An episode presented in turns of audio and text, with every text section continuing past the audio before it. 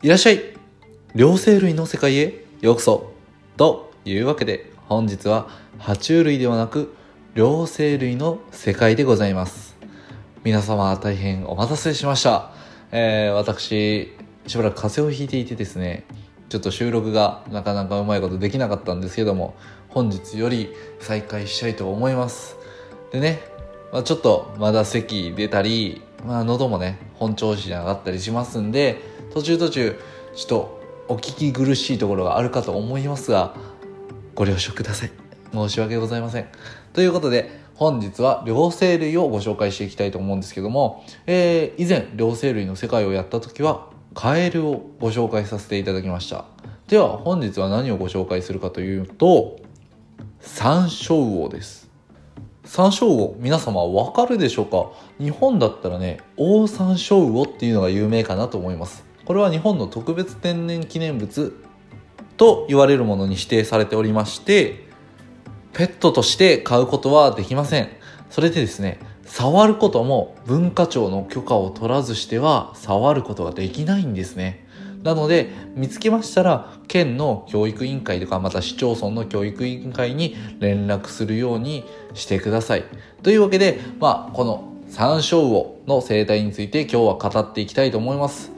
実は私ねサンショウウオ結構好きでして、えー、なんで好きかと言いますと皆さんポケモンの中にヌオーってやついるの知ってます、まあ、これ金銀世代に出てきたポケモンなんですけども僕そのヌオーがめっちゃ好きな時期がありまして、まあ、ポケモンコロシアムをやってた時期なんですけどもでまああいつ水地面タイプで水なのに電気効かないっていうのがね当時衝撃でしたね。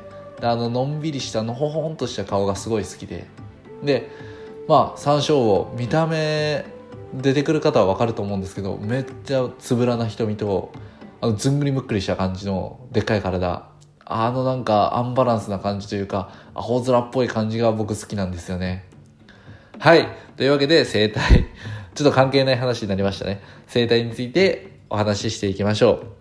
山椒魚はですね両生類の中の有尾目という分類に入ります。でこの有尾目っていうのはえー、以前紹介したカエルは無尾目尻尾がないんですけども今回の有尾目はその名の通り長い尻尾を持つ両生類のことです。実はサンショウウオもカエルと同じように変態しまして小さい頃幼生の時は水中生活をするためにエラが発達しております。ただ生体になると主に肺呼吸や皮膚呼吸を行って呼吸をしていますただ、ほとんどの種類は左肺よりも右肺が小さくて肺を持たない。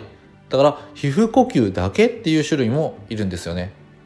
また、ぬるぬるしてるイメージありません？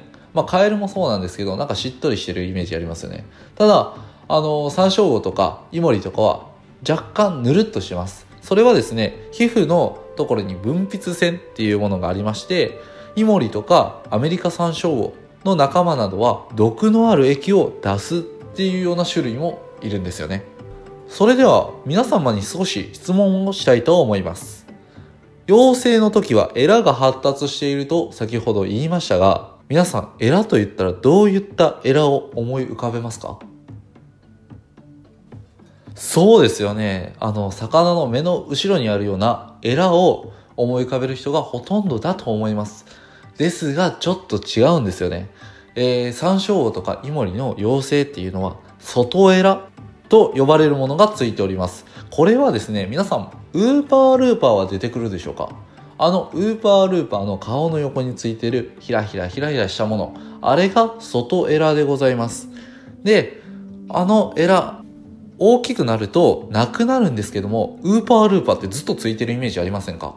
あれはですね、ウーパールーパーは妖精のまま大人になるというちょっと特別な個体でして、そのことをネオテニ養鶏成熟というふうに言うんですけども、実はあのウーパールーパーも、あの、ちっちゃい頃に人工的に甲状腺ホルモンを与えたりすると、外エラがなくなって、いわゆる変態するんですね。これ知らない方多いんじゃないでしょうか。まあこういうふうに各言う私も全然知りませんでした。これはまあまあちょっと漫画で知った知識だったんですけどね。それで山椒魚の妖精も実はオタマジャクシのように最初は手足は生えておりません手足がないオタマジャクシに外エラがついてるみたいな感じで思っていただければいいですそれでですねオタマジャクシいわゆるカエルはですね足から生えてくるんですけども山椒魚の妖精は手の方から生えてきます。これはですねカエル皆様想像していただければわかるかと思うんですけどもすごいジャンプしますよね。またカエルの泳ぎ方って平泳ぎをしますよね。平泳ぎって足をすごい使うんですね。けどまあ皆さん平泳ぎってあんまりやらんのかな。僕実は水泳やってまして、まあ、平泳ぎ苦手だったんですけど平泳ぎってすごい足の力を使うんですね、まあ、ちょっと余談だったんですけど。はい。それで、まあ、カエルは足から先に生えてくるんですけども山椒は手から生えてきます。これはなぜかと言いますと山椒やイモリっていうのは泳ぐのに前足でバランスを取るためなんです。じゃあどのようにして泳ぐのということなんですけどもまあカエルと違って山椒魚山椒魚は尻尾がありますのでその尻尾を使って推進力を得ております。こうやってねやっぱ生き物ごとにも泳ぎ方が違うっていうのはまたちょっと面白いところかなって僕思っています。それで山椒も結構仲間がいまして世界中に約500種類日本では約20種類確認されています。最初の方にも言ったようにオオサンショウウオなどは日本の特別天然記念物に指定されておりますのでなかなかペットっていう形では飼えませんが、まあ、それこそウーパールーパーなど結構手軽に飼える生き物もいますのでぜひ買ってみてはどうでしょうか。またねこういう両生類の面白いところとしまして陸地と水中のまあレイアウトいわゆるアクアテラリウムができるということがまた面白いところじゃないかなと僕は思っています。まあこれね結構管理がめんどくさいっていうのはあるかもしれませんがすごく綺麗なんですね。これは画像または YouTube などで調べていただければいくらでも出てくると思うんですけどもあれねうん部屋に置いとくだけで全然違うと思う。まあこれはもうほんと個人的な趣味になっちゃうんですけどもそういった楽しみ方もあるのがまた両生類の面白いところかなと思っています。是非皆さんも買ってみてはどうですか？では久しぶりの爬虫類の世界じゃないな久しぶりっつってもうん 両生類の世界でしたけどもえー、お久しぶりの放送でしたそれでは乾き物大将の陸でしたまたねはい、それではここからはコメント返しのコーナーです。はい。このコメント返しのコーナーめっちゃ好きなんですよね。で、ただね、えっ、ー、と、この間風邪をひいてまして、ちょっとコメント返しができなかったので、今回は、えー、2個分のコメント返しをしていきたいと思います。えー、まずはですね、爬虫類の世界のカメレオンのお話から、プラネタリウムのココアちゃんからですね。はい。カメレオンは賢いのですね。リクさん、お昼のスタイフライブ楽しかったです。乾き物さんとプレアさんの夜のライブも楽しみにしております。ということで、ありがとうございます。えー、まずね、カメレオン、そうなんですよ。賢くて、神経質なんですよね。なので、買うときは自分の目線より上にしないといけないとか、やっぱめ下されるっていうだけでも、すごいストレスがかかってしまうような生き物なんですよね。なんでね、カメレオンは難しいので、なかなか手を出しづらいかなと思いますけども、また面白い答えなんでね、いつかは買いたいなと思っております。はい。それとですね、まあ、スタイフライブ楽しかったですということで、実はね、このおまけ配信の時、えー、スタイフライブを、収録終わった後にスタイフライブをちょっとしたんですよ。えー、このした理由としては、プレア君とのコラボ配信が夜に控えてまして、まあどういった感じなのかなっていうのをちょっとやったことがなかったんで、試しに触ってみたら、まさかのね、まさかの竹さんが来たと。はい。そのことについてね、はい。足つぼしの毎日健康ラジオ、はい。ゆうりさんから来てます。お昼のライブ、仕事で行けなかった、たけさん。悔しいよということで、はい。ここに強烈なたけさんファンがいましたね。僕は思うんですけど、あの配信結構皆さん聞いてくれたんですけども、絶対ほとんど竹さん目当てやったと思うんですよね。まあそれはそれでいいんですけど、あのー、本当機能を見たかっただけどういった機能があるんかなっていうのを見たかっただけなのに、なんかすごい来て、正直僕はプレッシャーでしたね。まあ嬉しかったですけど。やっぱライブ配信って面白いですね。またちょくちょくやっていきたいと思います。またゆうりさんも聞きに来てください。そして、たけさん改めてありがとうございました。えカメレオンの世界からは2件のコメントでしたね。はい。続きまして、僕が喉を痛めてしまったという放送から5人の方からコメントが来ております。まずは、オリエティさん、ありがとうございます。喉痛いのきついです。お大事になさってください。我が家も乾燥しやすいので、洗濯物干しまくってます。ということで、その手があったかって感じですよね。あ、確かにな、タオル、濡れタオルとか置いとくだけでも全然違いますよね。